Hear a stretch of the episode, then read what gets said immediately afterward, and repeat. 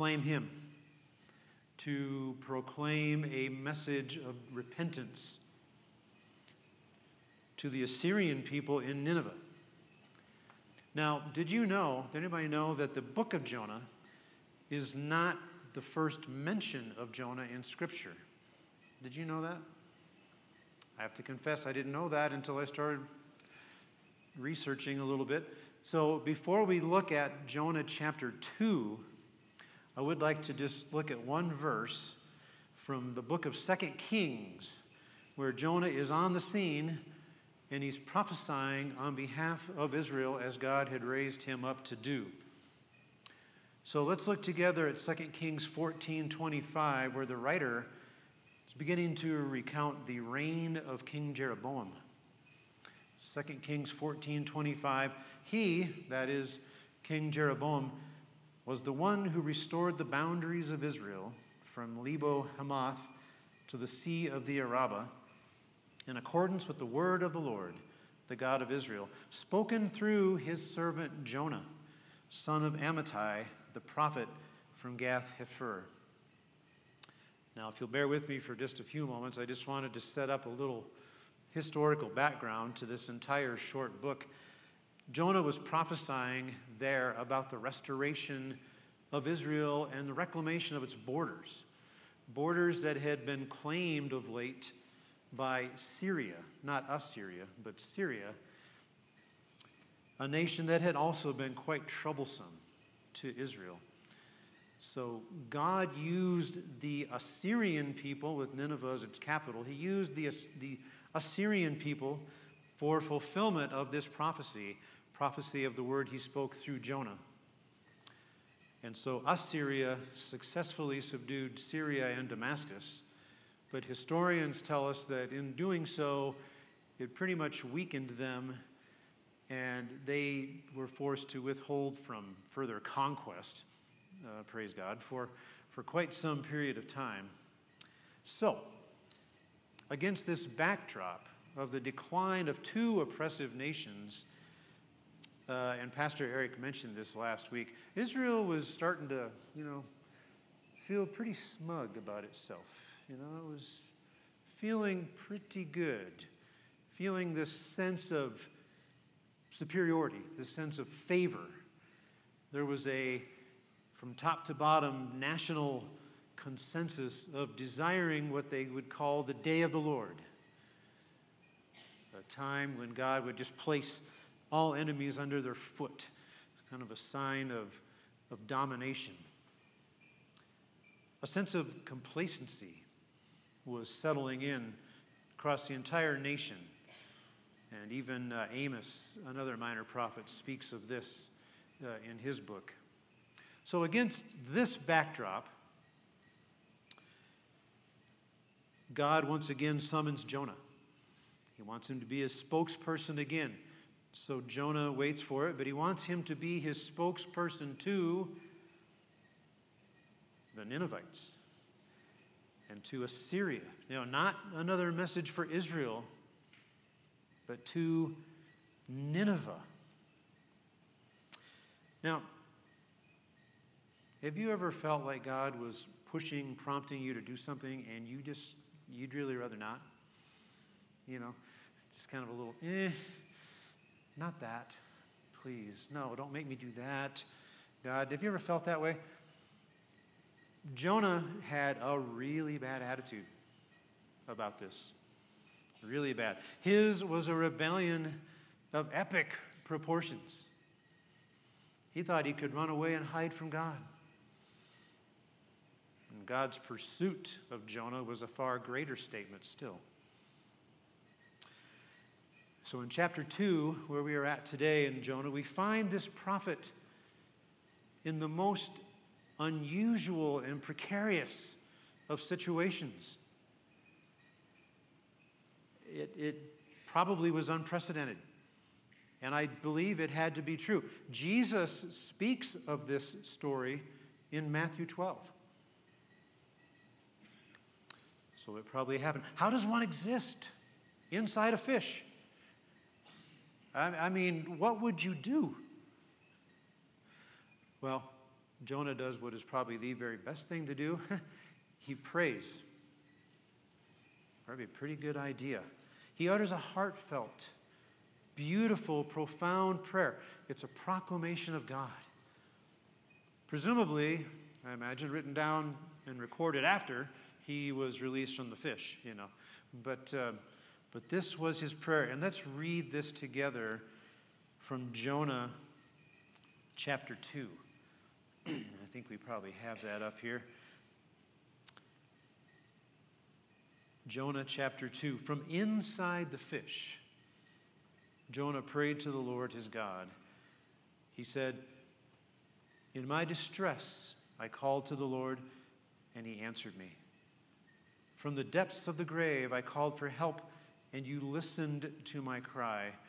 You hurled me into the deep, into the very heart of the seas, and the currents swirled about me. All your waves and breakers swept over me. I said, I have been banished from your sight.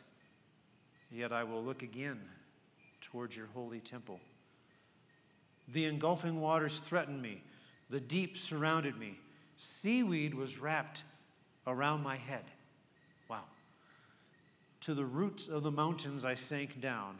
The earth beneath barred me in forever. But you brought my life up from the pit, O Lord my God. When my life was ebbing away, I remembered you, Lord, and my prayer rose to you, to your holy temple. Those who cling to worthless idols forfeit the grace that could be theirs. But I, with a song of thanksgiving, will sacrifice to you. What I have vowed, I will make good. Salvation comes from the Lord. And the Lord commanded the fish, and it vomited Jonah onto dry land. Jonah chapter 2, the word of the Lord. Amen. What can we embrace from Jonah's predicament? What can we embrace from his prayer? What can we take to heart from this cry of Jonah? Now, I don't know about you, but I would consider myself in dire straits if I were inside a fish in the depths of the ocean. Jonah does indeed lament this predicament. And I want to just go back again. I'll, I'll go back repeatedly today uh, to chapter 2, verses 3 and uh, including chapter, verse 5, where he laments You hurled me into the deep, into the very heart of the sea and the currents swirled about me. All your waves and breakers swept over me. The engulfing waters threatened me. The deep surrounded me. Seaweed was wrapped around my head. I just hate it when that happens, don't you? Yeah, seaweed. I don't like seaweed at all. I mean, I love the ocean, but it's like, eh, you know, it was wrapped around my head. This situation is incredible. It's horrible. And yet, to me, the greatest cry of angst and suffering in this prayer, to me, comes from verse 4. And I want to look at that again. Jonah 2, verse 4 I said, I have been banished from your sight. Yet I will look again towards your holy temple. Jonah 2 4. Jonah had been trying his very best to run away from God. And yet now in his gruesome captivity, his greatest outcry was that he felt banished from God's sight. He had been trying to run away from him. But this is his greatest outcry. Do you think God's presence matters?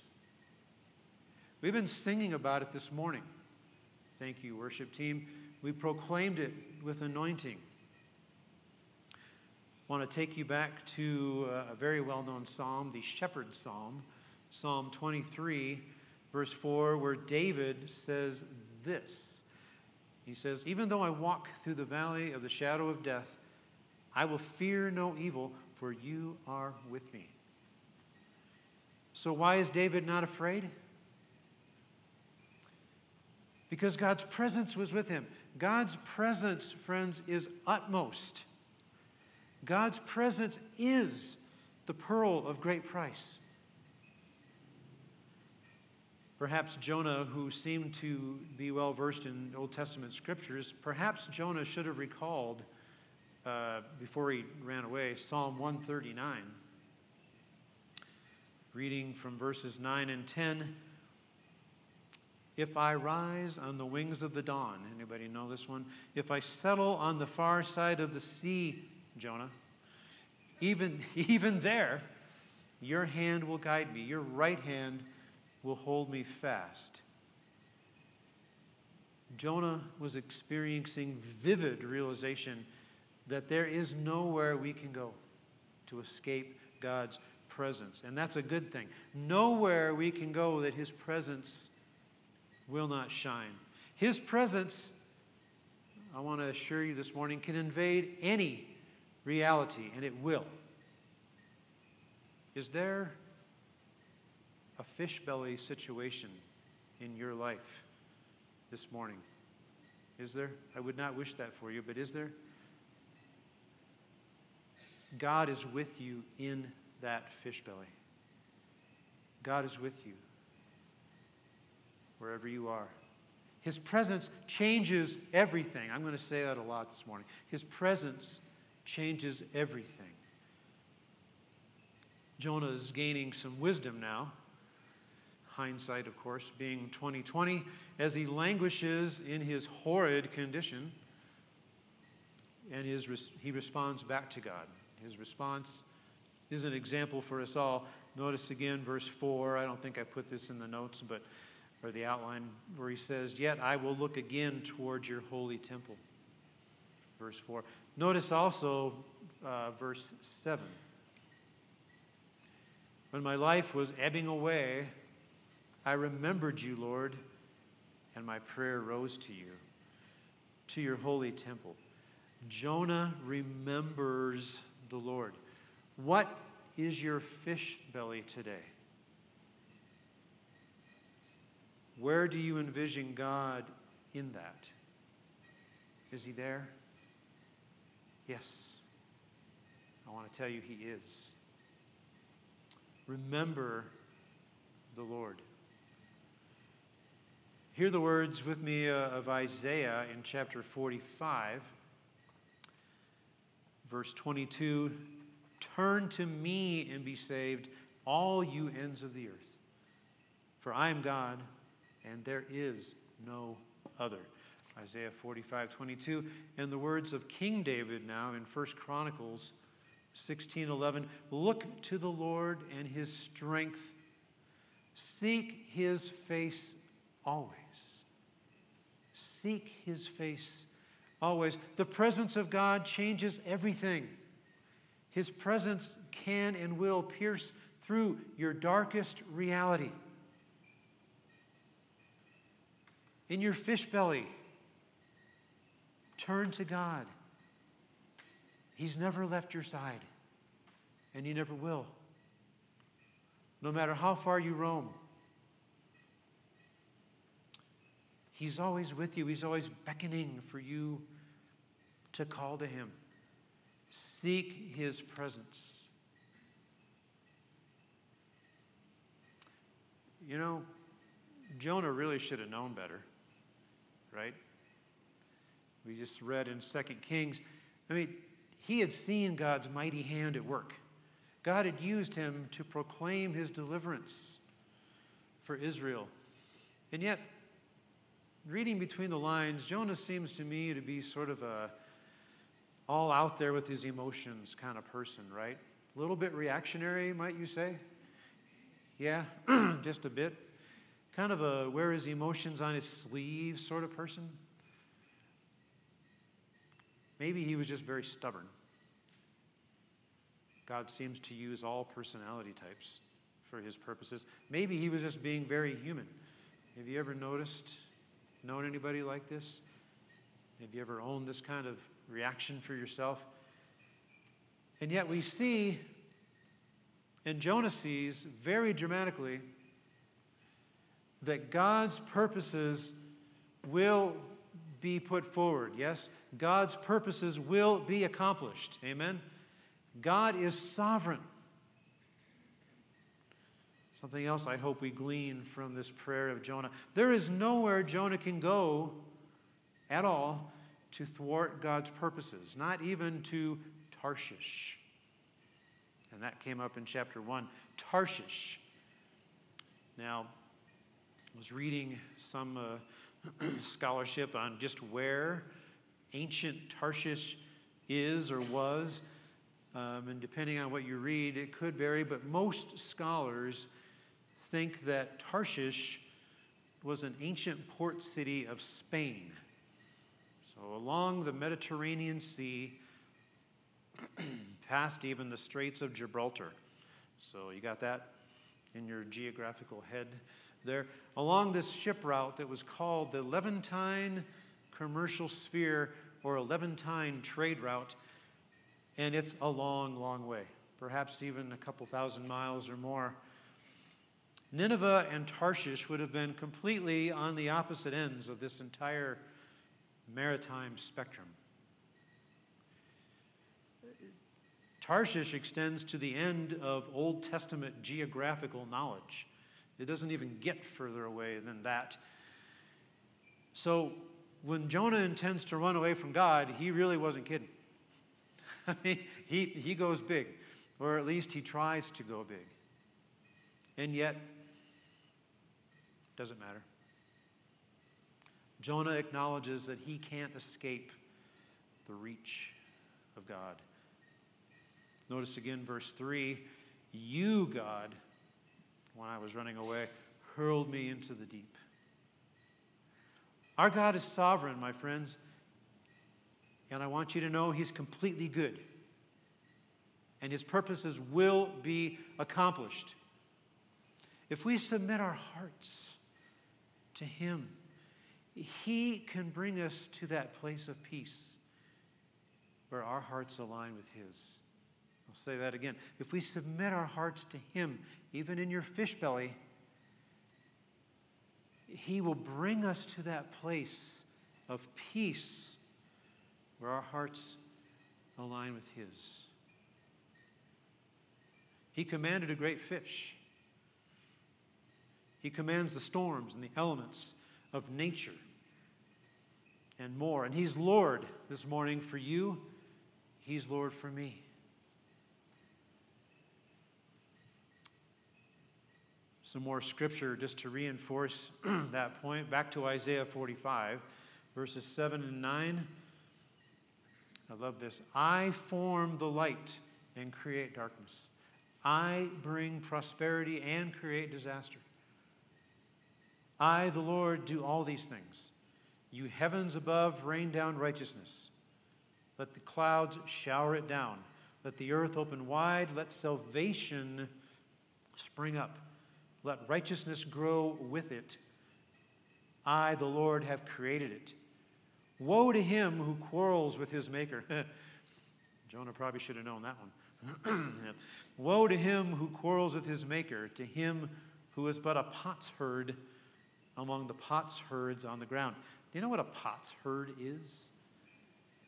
It's broken ceramic material laying on the ground. Reminds me of what the Apostle Paul said in 2 Corinthians 4, I think it is. Remember that one where we have this treasure treasure of the kingdom, treasure of God in what? In jars of clay. In jars of clay. Yeah, this morning, friends, I stand before you as a potsherd, as broken, and not to bash myself, but by that I mean I am broken, I am limited, I'm fragile, I make mistakes, and yet I know that I am fiercely loved by the one who matters most. Amen? Amen. Hear these words from Jeremiah 32 17. Ah, sovereign Lord, you have made the heavens and the earth by your great power and outstretched arm. Nothing is too hard for you. Nothing. That's the God we serve, friends. So, if you find yourself in a fish belly this morning, know this God is on the throne. He loves you, and He is good. He sees your situation. Turn to Him. Let Him carry your burden. Give to Him the burden you carry for others. They're never out of His reach. Never. Our God is sovereign.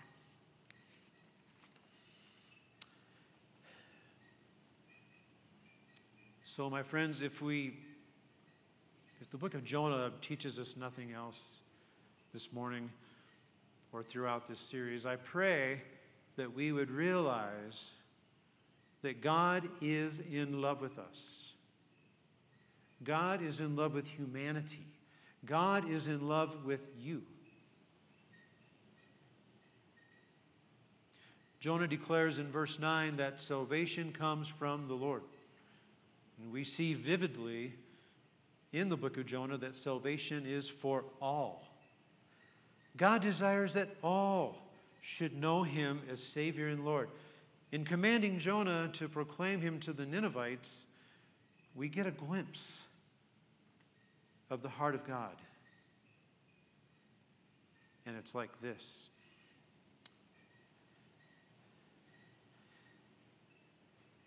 Our Heavenly Father longs to hold in His arms people that you don't like, people that are difficult to love.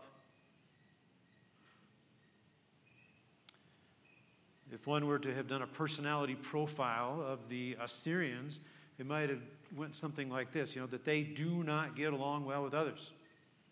Right? They were brutal. They were oppressive, they were cruel. They were not liked by other nations, not just Israel. They had a reputation.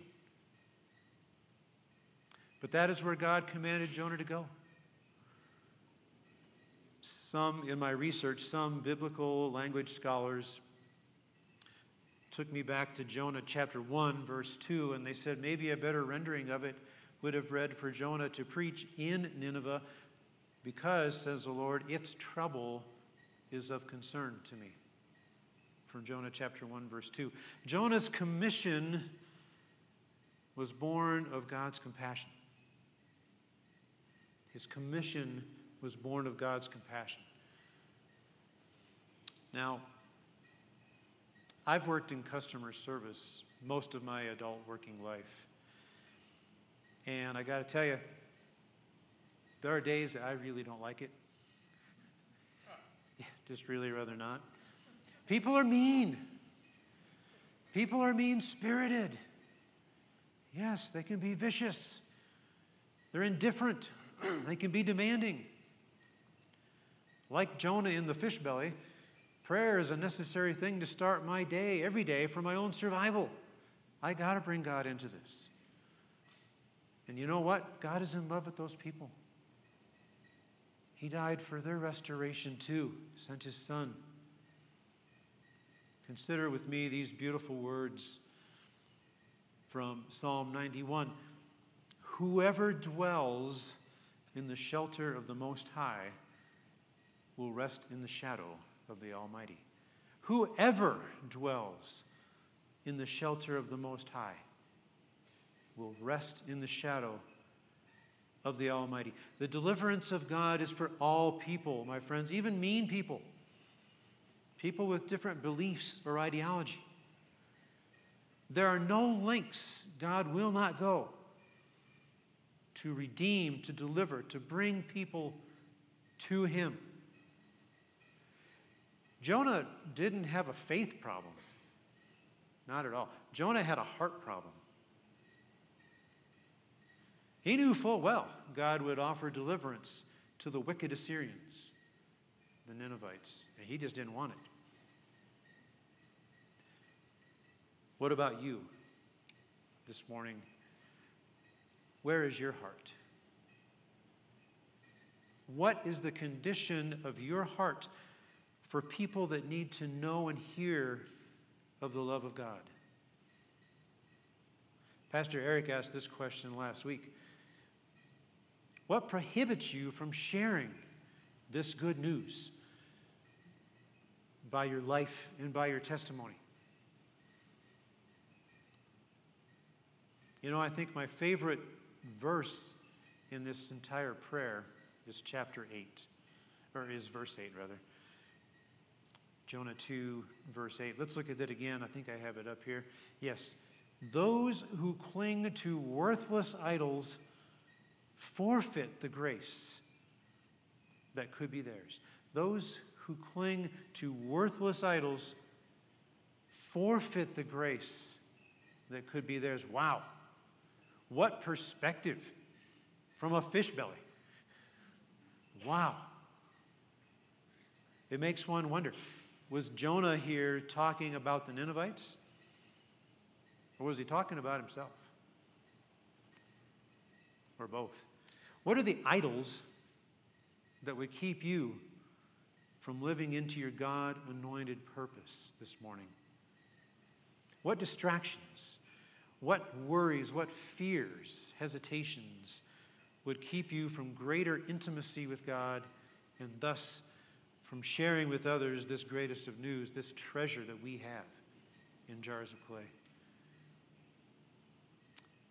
As Jesus was commissioning and sending forth the 72, which is now our awesome new name for our school of ministry, as Jesus was sending forth the 72, he tells them this he told them, The harvest is plentiful, but the workers are few. Ask the Lord of the harvest, therefore, to send out workers into his harvest field. I pray that we might see our world and people through the eyes and the heart of Jesus. May our hearts be that of compassion not competition, compassion, not of judging or comparing or sizing things up, but may our hearts be passionate for what God is passionate for. May we be moved by the things that move the heart of God. May we see all that is set before us, people and circumstances, through the lens of the heart of God. God is in love with humanity, all of it. May we be transformed to radiate his love and share his message. So, this is going to be pretty early this morning, I guess. I'm sorry. Is that okay? is that all right? Yeah, don't tell Eric, or, or do tell Eric. yeah. yeah. yeah. Yeah. Just saying. Yeah. I pray that you're not in a fish belly this morning, although I know some of you are. And if you are, may you turn to God. May you seek His face. May you seek His presence. His presence changes everything, I'm telling you. And worship team, feel free to come back up here. May you know that God is good and that He's in control. He's sovereign, He's Lord of all. He has equipped you and longs to use you for His kingdom purpose, even if you don't want to be used, or even if you don't think you can be used. Yes, you can. God has uniquely equipped all of us to be His hands and feet to our world. May you catch a sense of God's heart for people, His heart for the world. And may you say yes to his call to you, the call to represent him. Amen.